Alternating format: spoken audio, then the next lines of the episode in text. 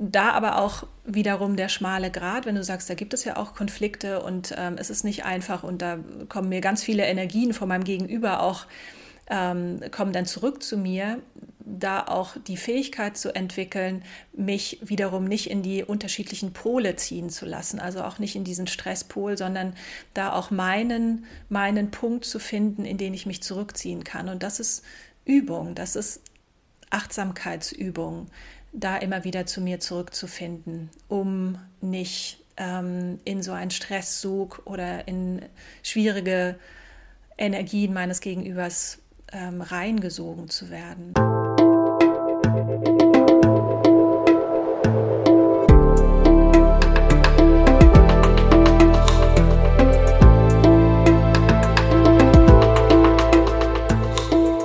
Willkommen bei dir. Der 7Mind Podcast mit Impulsen für ein gutes Leben. Für alle, die mehr Achtsamkeit und Gelassenheit in ihren Alltag bringen möchten. Hi und herzlich willkommen im 7Mind Podcast. Mein Name ist René Träder und das ist eine ganz besondere Folge, denn es ist eine Interviewfolge. Es geht um Hochsensibilität. Den Begriff gibt es noch gar nicht so lange, das Phänomen ist dagegen aber uralt. Vermutlich gab es auch schon hochsensible Steinzeitmenschen, was möglicherweise sogar ein Evolutionsvorteil war. Wer mehr wahrnimmt, kann auch besser überleben. Aber wie ist das in unserer heutigen Welt? Wir leben ja in einer Welt, die voller Geräusche und Gerüche ist und in der vor allem visuell wahnsinnig viel auf uns einströmt. Auf den Straßen links und rechts gibt es viele Werbebotschaften und durch Handy, Laptop und Fernseher werden wir sowieso dauerbeschallt. Mein heutiger Gast hat vor ein paar Jahren selbst erst verstanden, dass sie hochsensibel ist und diese Erkenntnis hat bei ihr viel verändert. Inzwischen hilft sie als Coach für Hypersensibilität anderen Menschen, sich selbst besser zu verstehen und dann auch mit der Hochsensibilität gut zu leben. Herzlich willkommen, Julia Breuer. Hallo René, schön, dass wir heute sprechen. Ja, schön, dass du da bist. Wie geht es dir? Mir geht es gut. Ich bin freudig aufgeregt. Mein Körper reagiert auf jeden Fall auf diese besondere Situation für mich und ich freue mich, hier zu sein und das Thema Hochsensibilität noch mal mehr in die Welt zu tragen und auch den Zuhörerinnen und Zuhörern vielleicht noch mal einen anderen Zugang dazu zu verschaffen. Und wenn du schon deinen Körper so ansprichst, was genau fühlst du gerade in deinem Körper? Wie fühlt sich dein Körper an? Definitiv Herzklopfen und mir ist auch warm. Ja, also da spüre ich auf jeden Fall, dass mein zentrales Nervensystem in Aufruhr ist. Wenn wir in neuen Situationen reinkommen oder kurz davor stehen, dann ist ja Angst oder aufgeregt sein was ganz Typisches. Und häufig machen wir den Fehler, ist zumindest mein Eindruck, dass wir das missinterpretieren als, wenn ich jetzt Angst habe oder wenn ich aufgeregt bin, dann bin ich der Situation nicht gewachsen, dann gehöre ich hier nicht rein, da sind andere Leute besser als ich oder das sollte jetzt jemand anderes machen, zum Beispiel so ein Interview, was traue ich mich hier überhaupt, was zu erzählen? Und dann flüchten wir häufig oder gerne zumindest aus Situationen und dann gibt es so ein Gefühl der Erleichterung. Gibt es bei dir, wenn du eben das sehr stark bei dir wahrnimmst und daher auch eine gewisse Historie hast in deinem Leben, eben auch gleichzeitig diese Erkenntnis, ich darf die Emotionen nicht zu ernst nehmen im Sinne von, ich darf mich nicht zu sehr von ihnen leiten lassen und die möglicherweise missinterpretieren? Oder gerätst du genauso auch in so eine Schleife aus, oh Gott, ich schaffe das nicht, ich bin jetzt zu aufgeregt? Die Schleifen kenne ich auch zu Genüge. Ich glaube, ich habe Möglichkeiten gefunden, besser damit umzugehen. Und ich kenne unterschiedliche Formen, du hast eben die Flucht angesprochen, ich kenne auch sehr gut die Erstarrung, dass ich in vielen Situationen das Gefühl hatte, es möge sich doch bitte ein Loch auftun und ich möge doch bitte verschwinden. Das kenne ich sehr gut und vor einigen Jahren konnte ich nicht so gut mit diesen Situationen umgehen, weil dann, das war noch so ein sehr langer Nachhall von diesen sehr extremen emotionalen Situationen für mich, dass ich da definitiv noch 2-3 Tage auch mit zu tun hatte, mit diesem Stressgefühl und auch mit dem Gefühl, was war denn da schon wieder los und was ist falsch mit mir, dass ich immer wieder in diese Gefühlsschlaufen und auch Reaktionen komme, verschwinden zu wollen oder wegrennen zu wollen, aus einer Situation rauszutreten. ich habe mich falsch gefühlt. Das hast du gerade so im Nebensatz gesagt. Mhm. Und das ist, glaube ich, etwas ganz Typisches für Menschen, die hochsensibel sind, dass sie sich als falsch fühlen, als mangelhaft, als nicht ausreichend belastbar. Wenn man sich falsch in dieser Welt fühlt, dann hat man ja häufig eben diesen Mangelblick auf sich selbst, weil man sagt, die Welt hat diese Anforderungen an mich und ich muss diesen Anforderungen gerecht werden. Nun könnte man ja auch umgekehrt sagen, nein, die Welt ist eigentlich falsch. Also die ist zu schnell, die ist zu laut, die ist zu hektisch, die ist zu voll. Und deshalb passe ich nicht in diese Welt hinein, sondern ich passe vielleicht besser ins Mittelalter rein, wo es noch kein Instagram gab, oder vielleicht wäre ich lieber Steinzeitmensch und würde mich eben darauf konzentrieren, die 50 Menschen, mit denen ich zusammenlebe, in dieser kleinen Gruppe durch die Welt zu ziehen und, weiß ich nicht, Steinböcke zu jagen oder so, dass das quasi eine schönere Lebensvorstellung für dich wäre, weil du kannst die Welt ja nicht ändern, du kannst ja Facebook und Instagram nicht abschaffen, du kannst die 130 Fernsehkanäle nicht abschaffen, natürlich kannst du sagen, ich schaffe den Fernseher ab, aber du bleibst halt trotzdem ja auch in einem Supermarkt, wo es 30 Marmeladensorten gibt, wo einfach wahnsinnig viele Reize auf dich einströmen. Vielleicht deshalb nochmal die Frage, hast du das Gefühl, du passt in diese Welt, du musst dich passend machen? Würdest du die Welt gerne anpassen wollen? Oder gibt es eine friedliche Koexistenz? Es gibt inzwischen eine friedliche Koexistenz, definitiv. Aber ich kenne das, dieses sozusagen so das Gefühl zu haben, aufgespannt zu sein zwischen zwei Welten. Also dieser starken Überreizung oder auch die zu einer Überlastung führen kann mit all dem, mit dem wir konfrontiert sind, und dann dem starken Wunsch nach Rückzug. Also zu sagen, ach, vielleicht ist es einfacher, wenn ich mich rausziehe aus dieser Welt und aus Social Media und überhaupt und in den Wald ziehe und da mein Zelt aufschlage. Und dann bin ich mitten in der Natur und habe die Naturgeräusche und komme da endlich runter.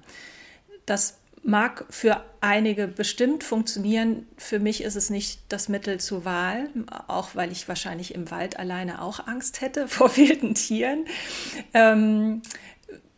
Für mich ist es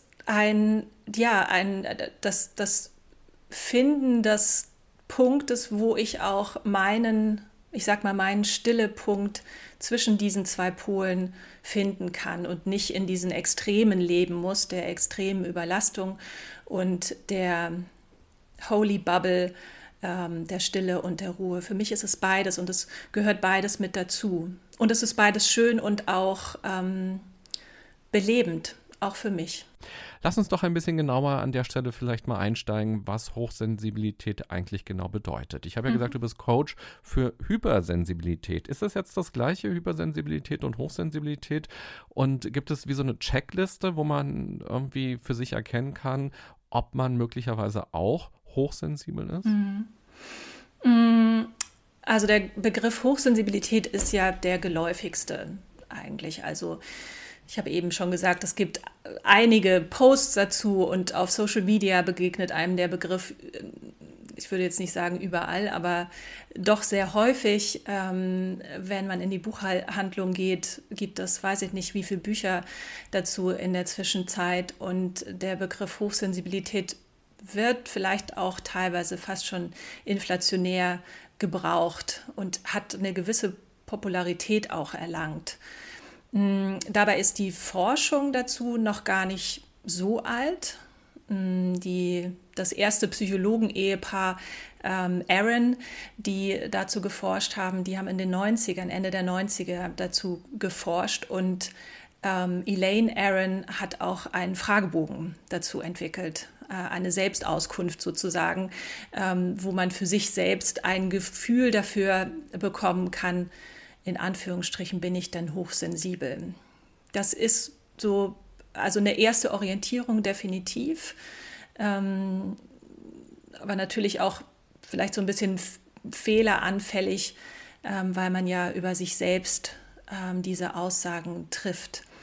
Und Elaine Aron hat eine Form der Hochsensibilität beschrieben und die aktuelle Forschung ist da jetzt schon, oder ist da jetzt ein bisschen weiter, dass davon ausgegangen wird, es gibt nicht nur eine Form von Hochsensibilität, also es gibt den hochsensiblen Menschen und den weniger hochsensiblen Menschen, sondern es gibt eine, so unterschiedlich wie wir alle sind, so unterschiedlich ist eben auch unsere Wahrnehmung.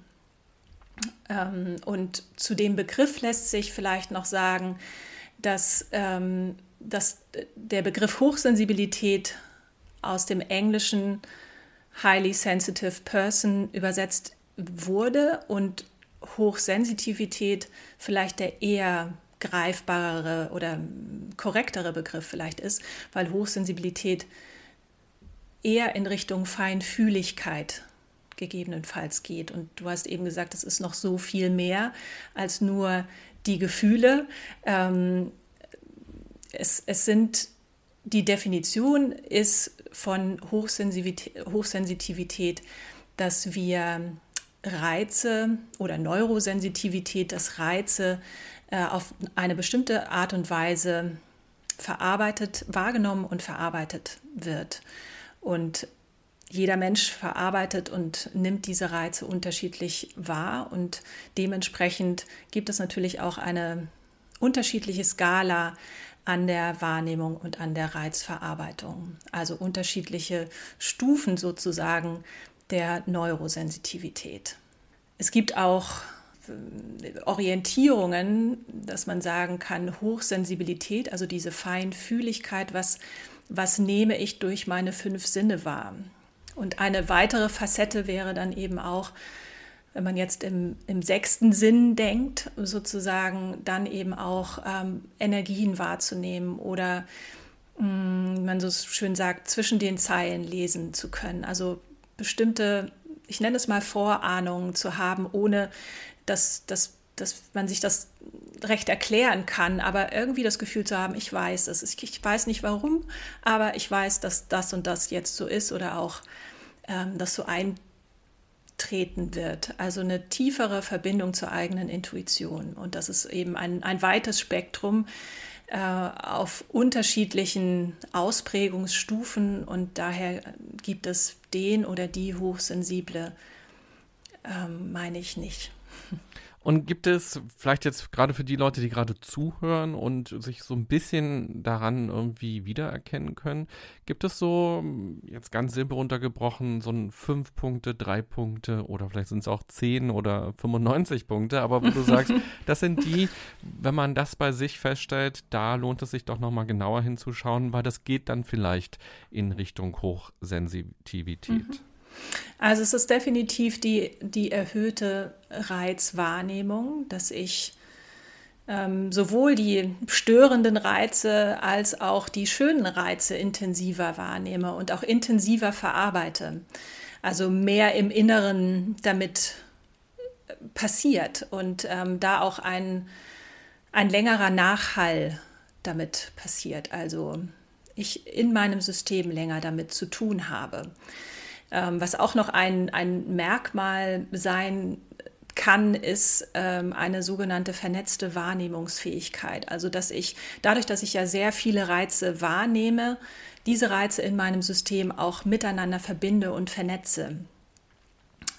Und wir hatten im Vorgespräch auch davon gesprochen, so eine teilweise eine vermeintliche verminderte Reaktionsbereitschaft, weil all diese Reize eben verarbeitet werden wollen. Und dann kann es manchmal sein, dass hochsensible Personen vielleicht langsamer antworten beispielsweise. Das war bei mir auch mit ein Schlüssel, Element, wo ich gemerkt habe, jetzt habe ich eine Erklärung dafür. Es ist sogar körperlich erklärbar, dass im wahrsten Sinne des Wortes das Blut im Gehirn längere Wege zurücklegt und ich eine längere Leitung habe. Und dann braucht es länger, bis die Informationen verarbeitet werden. Ein weiterer Punkt ist eine erhöhte eine erhöhte Empathiefähigkeit. Das, also du siehst, alles hängt auch miteinander zusammen. Dadurch, dass wir Reize stärker wahrnehmen, natürlich auch die Reize stärker wahrnehmen, die von unserem Gegenüber ausstrahlen sozusagen und uns da auch besser mit unserem Gegenüber verbinden können. Gibt es auch eine Schattenseite zum Thema Abgrenzung, aber das, wenn wir auf den positiven Seiten bleiben, dann zu sagen, ja, Empathie gehört definitiv mit dazu oder auch ein erhöhtes Bewusstsein.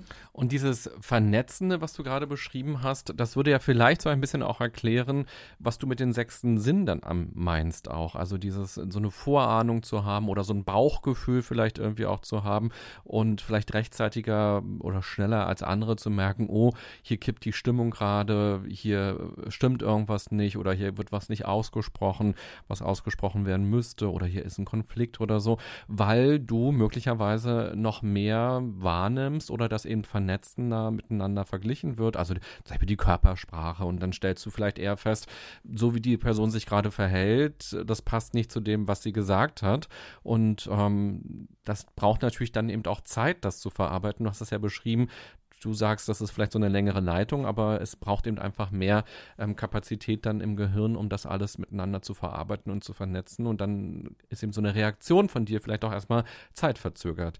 Würdest du denn sagen, dass Menschen, die hochsensibel sind, auch dazu neigen, introvertiert zu sein, also mehr bei sich zu sein, vielleicht auch sich ein bisschen zurückzuziehen, eben nicht der Showmaster, die Showmasterin sind, vielleicht auch eher in sozialen Interaktionen, vielleicht auch ein bisschen vorsichtiger oder ängstlicher sind, vielleicht auch, weil all die Informationen eben auch belastend sind oder vielleicht auch, weil die Mitmenschen auf sie ja schwieriger reagieren, weil sie denken, Mann, warum hat denn Julia jetzt so lange gebraucht, bis sie mal geantwortet hat, was ist denn los mit der? Versteht die mich nicht? Oder also, dass hochsensible Menschen vielleicht oft falsch gedeutet auch werden. Also falsch gedeutet definitiv, das glaube ich ja. Und zum Thema Introversion, ich habe irgendwo mal gelesen, dass ungefähr 30% der Hochsensiblen introvertiert sind. Und es genauso auch extravertierte Hochsensible gibt, die dann eher ihre Energie auch daraus ziehen, in Kontakt mit anderen Menschen zu sein und auch outgoing sind und sich gerne mal auf die Bühne stellen und trotzdem eben auch diese feine Wahrnehmung haben und da genauso strugglen wie die Introvertierten, weil sie ja mit ihrer eigenen hohen Energie umgehen müssen und auch noch die Energie von außen wahrnehmen. Also es gibt unterschiedliche Abstufungen oder ja, Gruppierungen, sage ich mal, von Hochsensiblen, auch die Hochsensiblen, die gar nicht so zurückgezogen sind und gar nicht so ängstlich, sondern auch sagen, ich brauche das auch für mich, ich brauche das Abenteuer, ich brauche den Kick. Und trotzdem habe ich eine andere Wahrnehmung und trotzdem verarbeite ich Dinge anders. Du hast ja schon gesagt, die Forschung ist noch gar nicht so wahnsinnig alt. In den 90er Jahren ist sie entstanden und wie das in der Forschung so ist, gibt es eben unterschiedliche Erkenntnisse und es gibt Zahlen, die gehen zwischen 5-20%, die davon ausgehen, eben so viele Menschen in der Bevölkerung sind hochsensibel, vermutlich auch angeboren, also schon eben auch als Kind hochsensibel. Und wenn wir bei diesen 20%, bei dieser hohen Zahl bleiben, würde das ja bedeuten, jeder Fünfte. Das ist ja eine ganze Menge. Das heißt, in jeder Schulklasse sitzen hochsensible Kinder, in jedem Team sind hochsensible Kinder, in jeder Familie gibt es eigentlich hochsensible Menschen oder im Freundeskreis, in der Nachbarschaft. Das heißt, uns begegnet das Thema überall. Viele Menschen haben das aber für sich noch gar nicht verstanden oder gespürt oder haben noch nicht dieses, aha, Mensch, ja klar, so wie ich bin, das ist hochsensibel zu sein.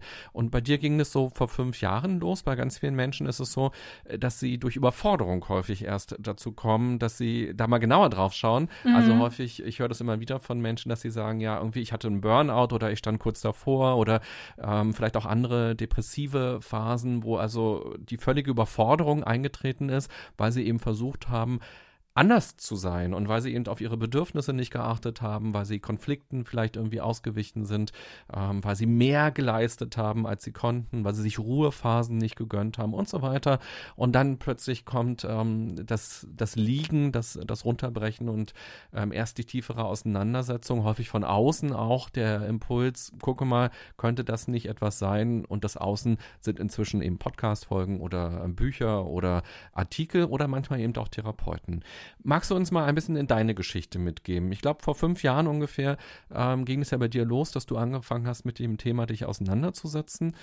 Was hast du davor quasi gedacht und gefühlt, warum du so bist, wie du bist? Hattest du dafür einen Begriff oder fiel es dir überhaupt auf? Und wie kamst du zu dem Thema und dann eben auch dieses Anerkennen? Man muss ja dann irgendwann auch diesen Schritt gehen und sagen, okay, ich bin hochsensibel.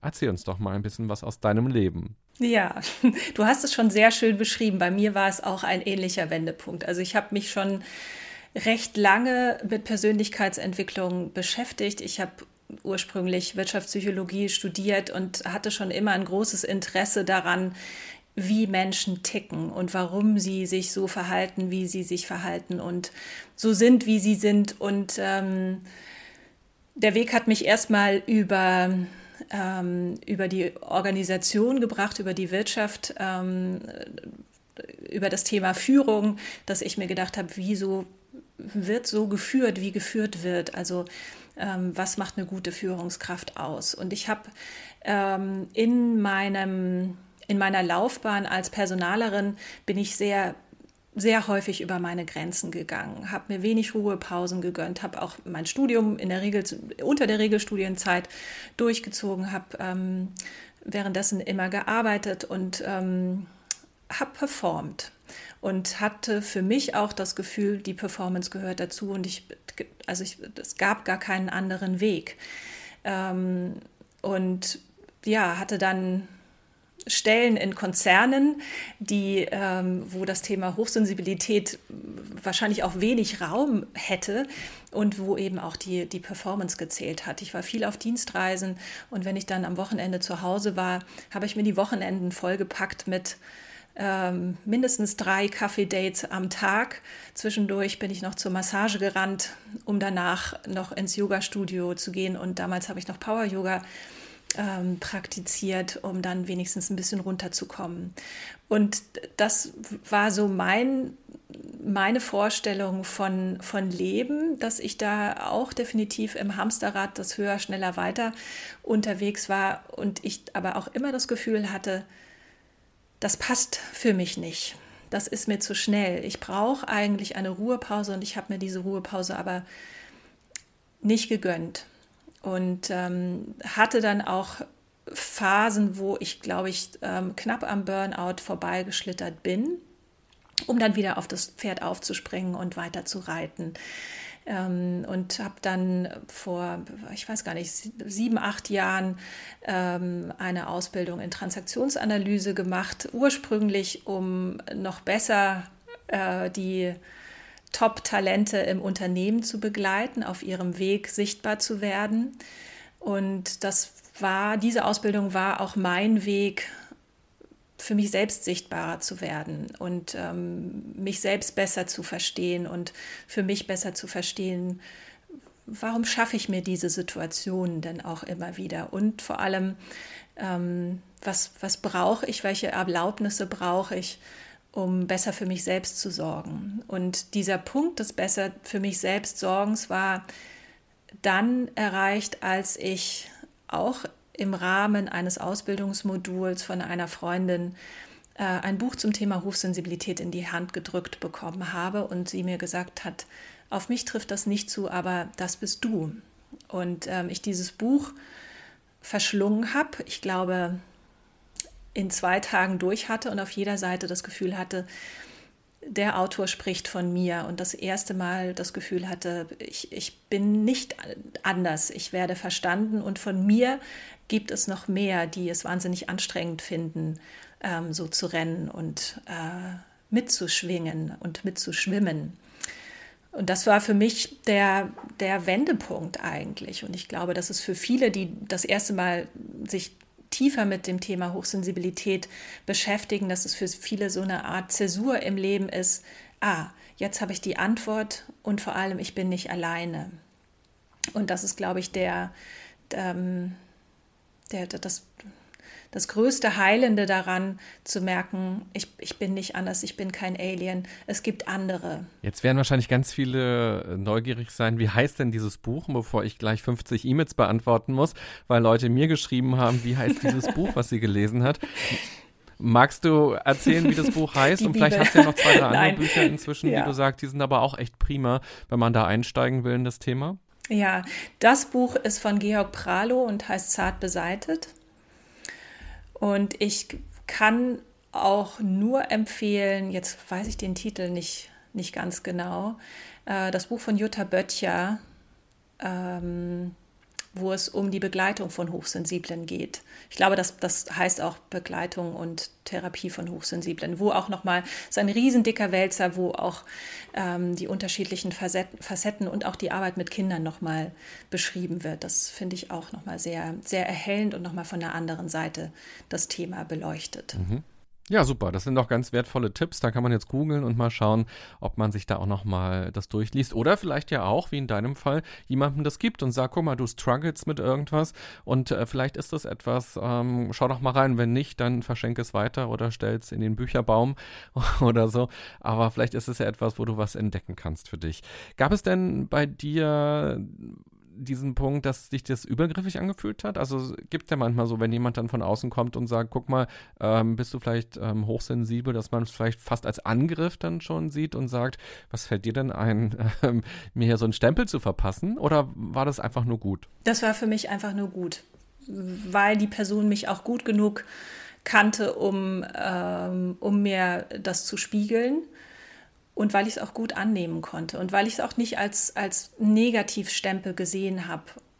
Ich glaube, das ist auch nochmal wichtig, dass es kein Manko ist, sich selbst den Stempel zu geben, sondern es ganz, ganz wunderbare Facetten der Hochsensibilität auch gibt, wenn man sie erstmal für sich entdeckt hat und auch den Mut hat, das zu leben. Mhm.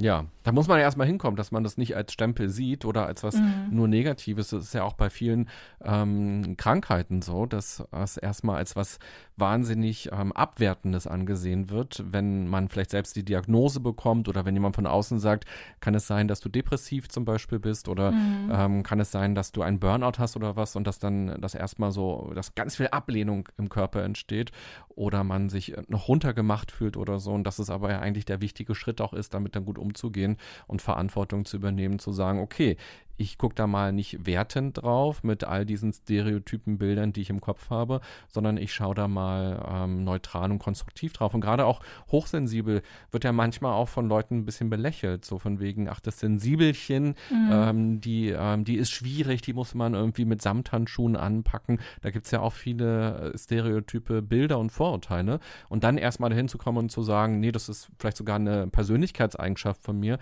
die auch Vorteile hat.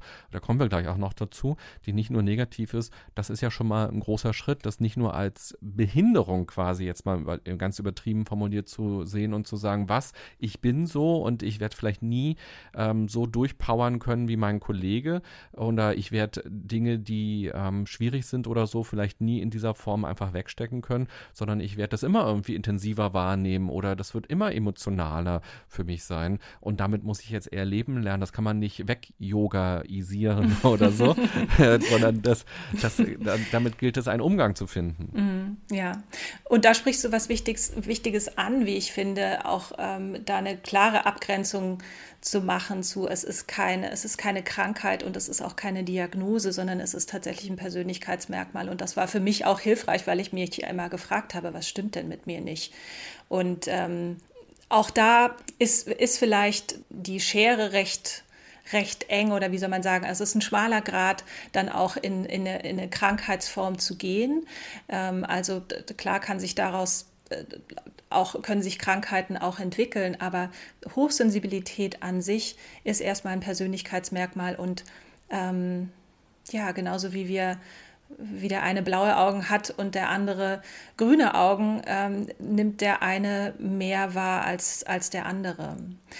Und vielleicht auch dein Beispiel mit dem Auspowern. Ich glaube, dass Hochsensible sich genauso auspowern können und dann eben aber auch ganz genau danach schauen dürfen, wie viel Ruhezeit brauche ich jetzt. Also da sehe ich auch keinen Unterschied. Ich glaube, es ist nur eine, wie ja auch bei uns allen, wenn wir alle durchpowern, dann klappen wir auch alle zusammen. Aber da noch mit einer besonderen Achtsamkeit ranzugehen, zu schauen, so was ist jetzt gerade bei mir drin, wie weit kann ich gehen und wann darf ich auch wieder einen Schritt zurückgehen. Ja, schön. Also gut, dass du nochmal aus deinem eigenen Erleben heraus so darstellst, wie sich das anfühlt und wie du das siehst und auch nochmal abgrenzt nach links und rechts und auch nochmal Unterschiede deutlich machst und für dich erklärst, was bedeutet das eigentlich. Sehr, sehr schön, und da haben sich vielleicht jetzt auch einige tatsächlich angesprochen gefühlt oder erkennen vielleicht auch jemanden aus ihrem Umfeld drin wieder und sehen sich selbst oder die andere Person vielleicht auch nochmal ein bisschen anders. Jetzt hast du ja schon von dir erzählt, das ist jetzt eine gute Gelegenheit, um dich selbst auch vielleicht nochmal ein bisschen besser kennenzulernen und auch, dass die Hörerinnen und Hörer dich auch nochmal ein bisschen persönlicher kennenlernen und ein paar ganz überraschende Fragen kommen. Jetzt nicht nur die, die ich mir überlegt habe für unser Gespräch, sondern der Zufall, das Schicksal entscheidet. Das 7Mind-Team hat ein Kartenspiel voller Fragen entwickelt und hier swipe ich jetzt einfach mal durch und du sagst Stopp und dann gucken wir mal, was das Schicksal für eine Frage für dich bereithält. Stopp. Wenn du dir deinen absoluten Traumjob ausmalen könntest, wie würde er aussehen? Ich glaube, den habe ich schon. Ich hab ja so eine Kombination von Traumjobs, dass ich mit einem Fuß noch in der Wirtschaftswelt bin und dort Menschen begleiten kann, in ihrer eigenen Entwicklung, Organisationen in ihrer Entwicklung begleiten kann und mit dem anderen Fuß Einzelklienten und Klientinnen begleiten kann in ihrer Entwicklung und auf ihrem Weg, sowohl in Gesprächen als auch als Yoga-Lehrerin. Und ich überlege jetzt gerade, was noch schöner sein könnte. Mir fällt nichts ein. Ja, ist doch gut. Das muss ja nicht immer alles höher, schneller, weiter, anders sein. Ist ja super, wenn du dir da schon deine Welt kreiert hast. Würdest du denn sagen, es gibt bestimmte Jobs, die sind prädestiniert für Menschen, die sich als hochsensibel erleben? Ja, also jeglicher Kontakt mit Menschen. Also sei es in therapeutischer oder beraterischer Form, denke ich, die sind prädestiniert. Also die Empathiefähigkeit auch leben zu können. Und wir haben über dieses vernetzte Denken vorhin gesprochen, auch die Wahrnehmung eben auch zu nutzen in der Arbeit. Und da gehören für mich Jobs mit Menschen definitiv mit dazu. Ich habe auch irgendwo gelesen, auch für Juristen, die haben ja auch mit Menschen zu tun, und das hatte ich vorhin vergessen, noch ein wichtiger Punkt, der auch sozusagen auf die Liste für Hochsensibilität gesetzt werden kann, ist ein starkes Werteempfinden. Und da auch, das, was nicht stimmt, dieses Gefühl von, da stimmt irgendwas nicht, das auch besprechbar zu machen und für Werte, für etwas Größeres auch einzustehen. Beginnend natürlich immer mit den eigenen Werten. Und wie ist das, wenn du sagst, Jobs mit Menschen sind besonders gut für hochsensible Menschen? Ich stelle mir jetzt vor, gerade menschliche Interaktionen sind ja oft auch schwierig, also weil da verschiedenste Charaktere aufeinandertreffen, verschiedenste Bedürfnisse aufeinandertreffen, und wo Menschen zusammenkommen, entstehen auch ganz natürlicherweise Konflikte in Teams oder in Arbeitskontexten. Jetzt hätte man ja auch denken können, vielleicht ist am Fließband zu arbeiten oder als Bildhauerin zu arbeiten, ist etwas, was für hochsensible Menschen viel praktischer ist. Kannst du nochmal erklären, warum, also ich verstehe schon, wenn du auch gerade sagst, Empathiefähigkeit und so weiter, warum das gut ist, aber umgekehrt könnte es ja auch eine große Belastung sein. Definitiv. Ich glaube, dass auch künstlerische Berufe passen könnten, weil wir da auch zu der Facette kommen, der Sinnhaftigkeit und dem ästhetischen Empfinden, was auch stark ausgeprägt ist. ich glaube, wenn man jetzt am Fließband steht, kann man sich bestimmt auch ein ästhetisches Empfinden erfüllen oder auch eine Sinnhaftigkeit. Aus meiner Erfahrung sehnen sich Hochsensible danach, was Sinnhaftes zu tun und auch einen Beitrag zu schaffen für, in Anführungsstrichen, eine schönere Welt oder für was Größeres Ganzes. Und das kann in der Kunst sein, sich dann eben auch zu verlieren im Bildhauen oder Bildmalen, aber auch was Wertvolles in die Welt zu tragen, weil ich Menschen begleite und Menschen unterstütze. Da aber auch wiederum der schmale Grat, wenn du sagst, da gibt es ja auch Konflikte und es ist nicht einfach und da kommen mir ganz viele Energien von meinem Gegenüber auch, kommen dann zurück zu mir, da auch die Fähigkeit zu entwickeln, mich wiederum nicht in die unterschiedlichen Pole ziehen zu lassen, also auch nicht in diesen Stresspol, sondern da auch meinen Punkt zu finden, in den ich mich zurückziehen kann. Und das ist Übung, das ist Achtsamkeitsübung, da immer wieder zu mir zurückzufinden, um nicht in so einen Stresszug oder in schwierige Energien meines Gegenübers reingesogen zu werden. Und ich glaube, auch Führungskräfte, die hochsensibel sind, die haben definitiv eine große Gabe, auch Teams zu führen, weil sie eben eine so starke Wahrnehmung haben und auch ein Gespür von, was stimmt hier nicht und ein erhöhtes Werteempfinden und wahrscheinlich nicht so rausbollern würden, wenn was nicht stimmt oder Dinge durchzudrücken, Veränderungen durchzudrücken, sondern das in ihrem vernetzten Denken auch achtsam zu tun.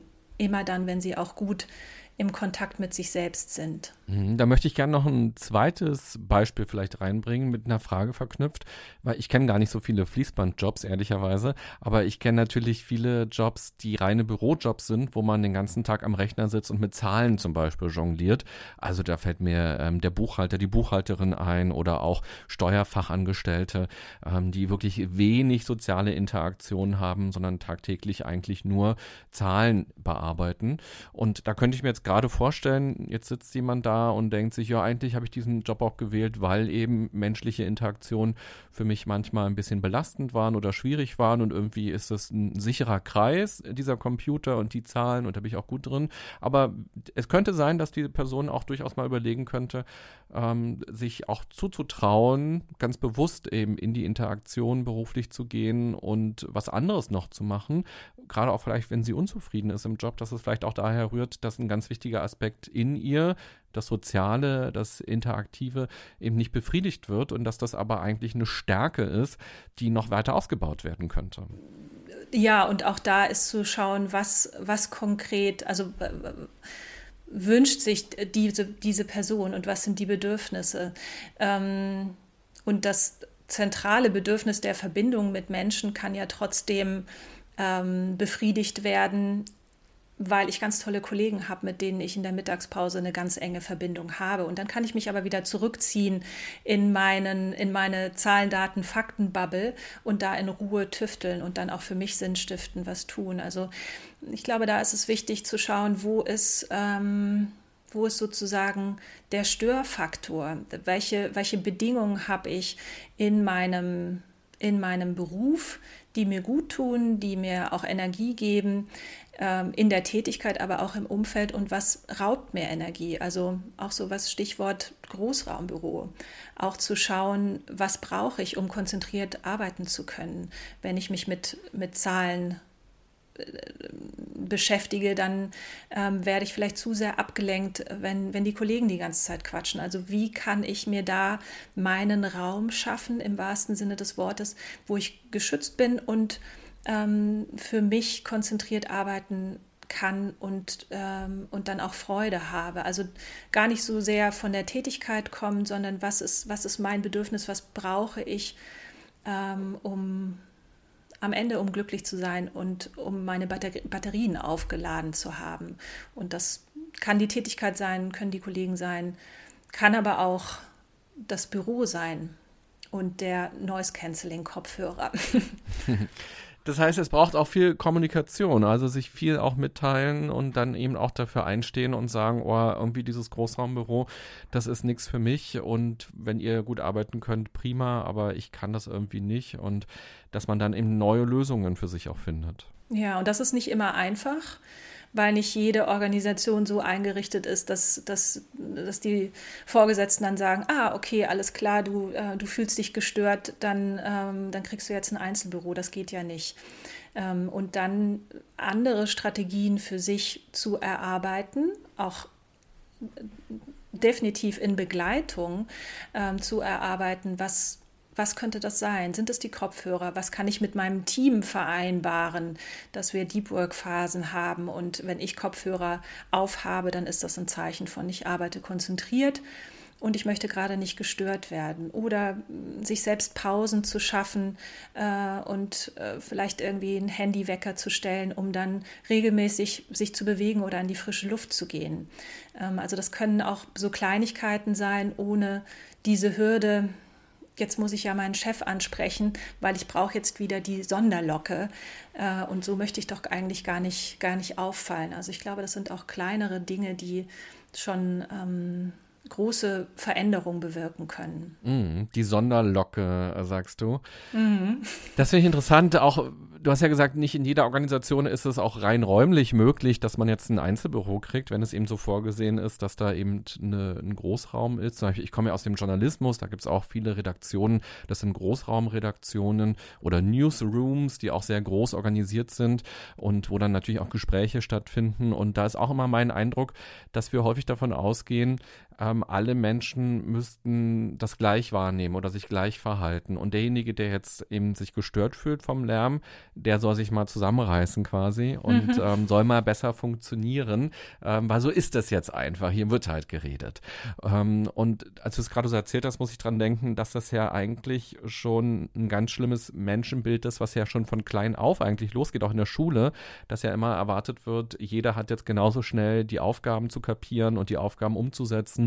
Und jeder muss über diesen Bock springen, das muss halt jeder können und die Stange hochklettern und dass wir aber eben diese Verschiedenheit, diese Diversität so selten bei anderen wahrnehmen und auch als was Positives wahrnehmen, sondern eben häufig das als mangelhaft. Was, du hast jetzt nicht die Sachaufgabe gut lösen können, was stimmt denn mit dir nicht? So, der Fritz, der ist schon fertig, schon seit 3 Minuten, jetzt nimm dir mal ein Beispiel an dem und sei auch mal so schnell.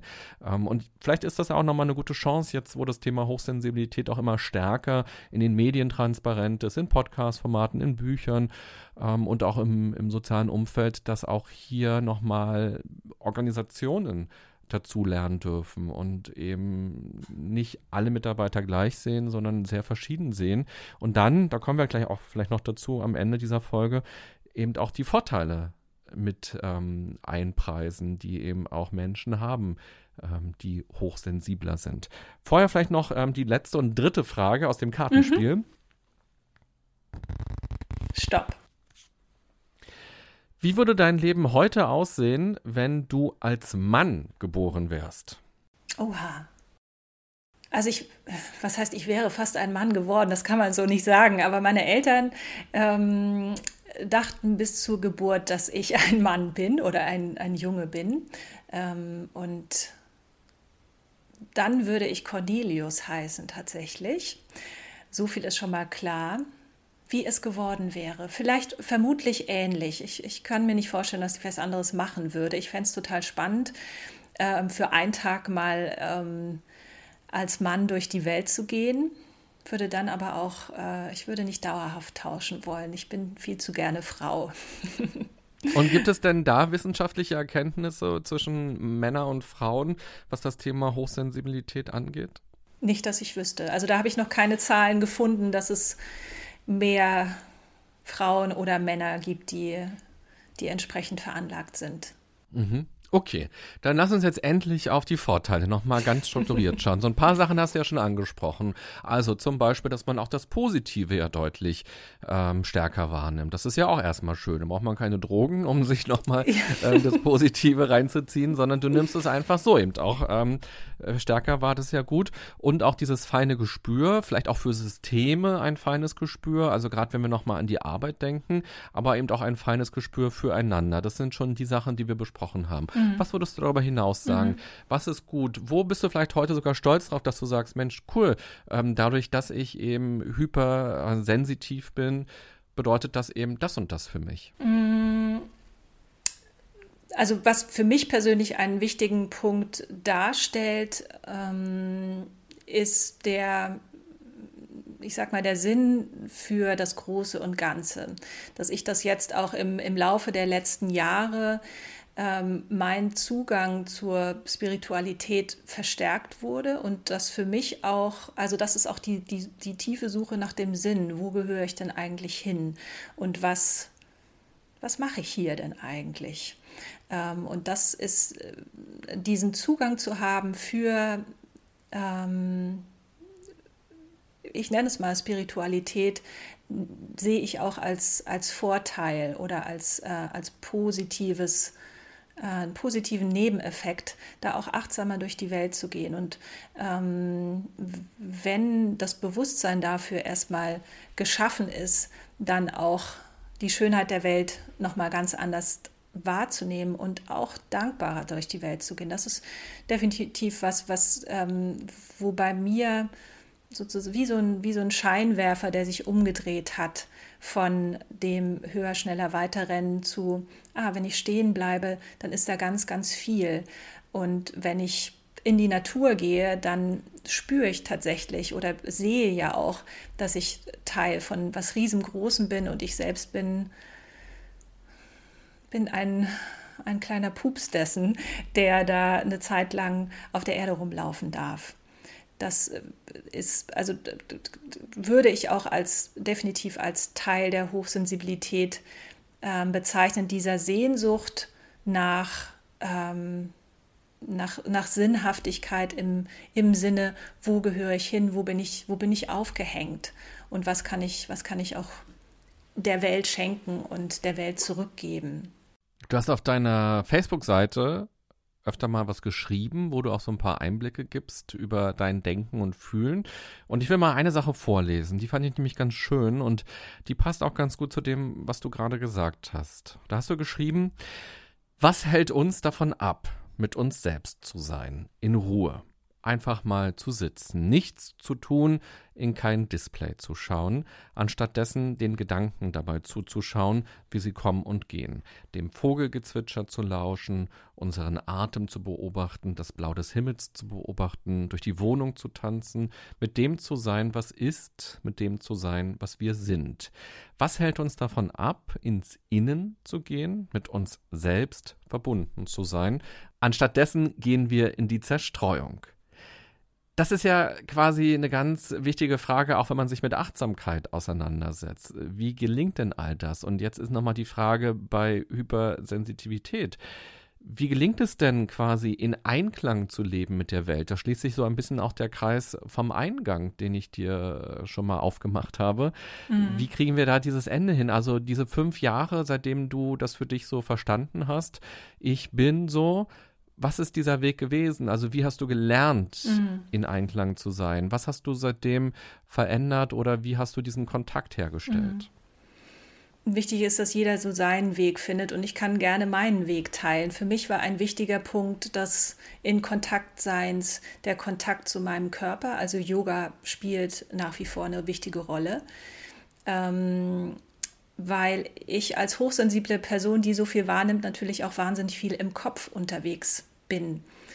Viel am Denken, viel am Erklären, erklären wollen, mich selbst hinterfragen, reflektieren und da Gefahr zu laufen, abzuheben und in den Gedanken hängen zu bleiben.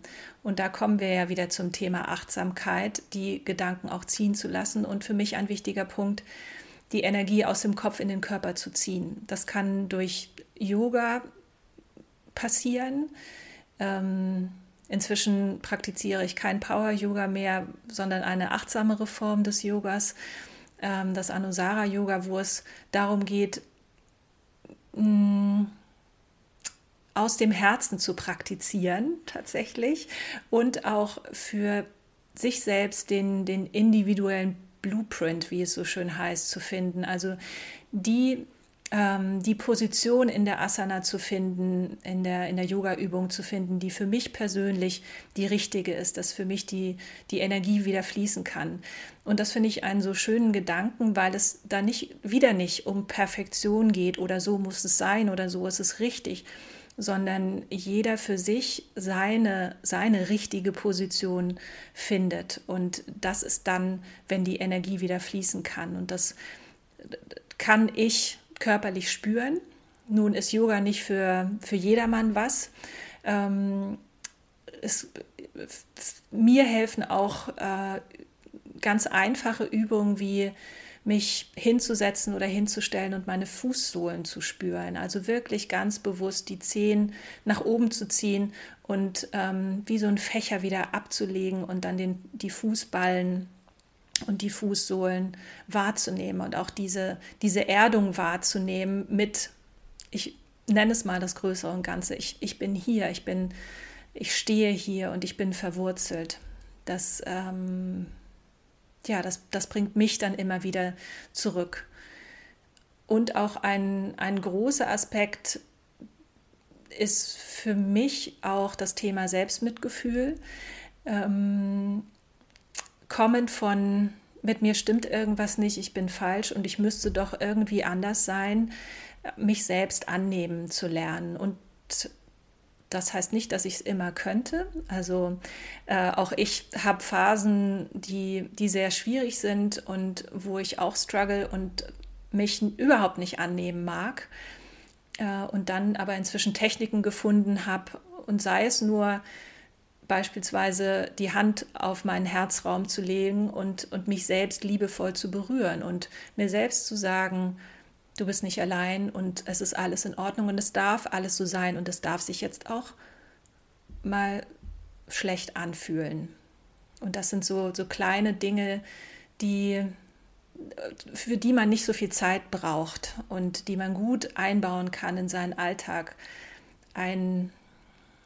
Eine schöne Übung finde ich auch, die anfangs für mich auch eher befremdlich war, jeden Morgen bewusst in den Spiegel zu schauen und mir selbst guten Morgen zu sagen. Und als ich damit angefangen habe, habe ich erst mal gemerkt, ich gucke mich morgens gar nicht an, ich nehme mich gar nicht wahr. Und das bewusst zu tun und auch mit einem freundlichen Lächeln, das verändert was für den Tag, wenn ich das auch in der Regelmäßigkeit praktiziere. Und meine derzeitige Lieblingsübung, die würde ich gerne noch teilen, weil ich die so schön finde, ist, dass ich jeden Abend mit einer Freundin spreche. Wir sprechen nur 10 Minuten, jeder von uns hat 5 Minuten und wir erzählen uns unsere Herausforderungen und die Momente, für die wir dankbar sind. Und das wird nicht kommentiert vom Gegenüber. Es geht dabei um empathisches Zuhören. Und das verändert auch den Blick auf den Tag. Zu sagen, okay, da war ganz viel Herausforderung, aber ich war heute in der Mittagspause draußen, die Sonne schien, der Schnee glitzert und dafür bin ich dankbar. Ja, vielen Dank auch für diese Übung, dass du die auch noch geteilt hast. Das ist auch wirklich sehr schön, dieses achtsame Zuhören, diese achtsame Kommunikation, das achtsame Reden und auch diesen Tag dann nochmal abschließen. Und bei den Sachen, die du jetzt aufgelistet hast, sind ja tatsächlich ganz viele Achtsamkeitsübungen, Achtsamkeitsmethoden drin, die eben als kleine Tools tatsächlich dann aus deiner Erfahrung heraus schon mal helfen können, sich selbst besser kennenzulernen, die Herausforderungen des Alltags dann eben besser kennenzulernen, mit dem dann leben zu lernen und immer mehr in Kontakt zu treten mit sich und mit dieser Hochsensibilität und eben auch zu gucken, was brauche ich, wer bin ich in dieser Welt. Vielen Dank, Julia, an dieser Stelle. Damit endet nämlich schon Teil 1 von unserem Interview. Wir hätten jetzt natürlich noch ganz viele andere Themen besprechen können in Richtung Partnerschaft oder auch in Richtung Kinder zum Beispiel. Da gibt es ja auch ganz viele Themen, die total erzählenswert sind. Das vielleicht mal zu einem späteren Zeitpunkt. Wir haben gleich noch eine zweite Folge. Da wollen wir ein bisschen genauer auf die Corona-Situation schauen. Ganz einfach, weil wir alle ja gerade in einer Welt leben seit einem Jahr, die so ins Wanken geraten ist. Und wenn man dir zugehört hat, wie du erzählt hast über Hochsensibilität, dann kann man ja diese Metapher von dieser Welt, die ins Wanken gerät, auch darauf übertragen, dass es laut ist, dass es voll ist, dass es viele Informationen gibt, dass es viel Ungewisses gibt und dass wir nochmal eigentlich ja alle im Laufe des Jahres erlebt haben, wie das ist, damit umzugehen, wenn die Dinge nicht steuerbar sind, wenn wir sie nicht in der Hand haben und wenn vielleicht auch zu viel auf uns einprasselt oder auch Emotionen und Gedanken gerade besonders groß sind. Das schauen wir uns in der zweiten Folge gleich ein bisschen genauer an und wir werden über zwei Modelle ganz konkret reden, die heißen VUCA und BANI und die kann man auch unabhängig von Corona sich angucken, wenn man eben mit Hochsensibilität besser umgehen will. Also auf jeden Fall Einschaltargumente en masse. Vielen Dank, Julia Breuer, erstmal bis hierher. Danke, René. Liebe Podcast-Hörerin, lieber Podcast-Hörer, du hast gesehen, das Thema Hochsensibilität ist so voll, einerseits voll von verschiedensten Infos, weil sich das wirklich sehr verschieden anfühlen kann für einzelne Leute, aber eben auch voll von Vorurteilen und es lohnt sich, nochmal ein bisschen genauer hinzugucken, sich zu informieren, auch in sich selbst hineinzuspüren und vielleicht auch nochmal im Arbeitskontext genauer hinzuschauen, nicht nur bei einem selbst, sondern auch bei den Kolleginnen und Kollegen oder auch in der Partnerschaft oder auch bei den eigenen Kindern und quasi nicht immer zu verlangen, die anderen müssten alles genauso wahrnehmen und genauso reagieren wie man selbst, sondern nochmal hinzuschauen, okay, der andere ist anders, das auch zu akzeptieren und vielleicht auch die Empathie zu fördern und ins Verstehen zu kommen und vielleicht auch dann den anderen Menschen zu helfen, in dieser Welt gemeinsam gut klarzukommen. Du kannst ja mal schauen, ob das für dich interessant ist und was davon du gerne übernehmen möchtest. Ich wünsche dir, ich wünsche euch eine gute und achtsame Zeit. Bis zum nächsten Mal. Bye bye, sagt René Träder.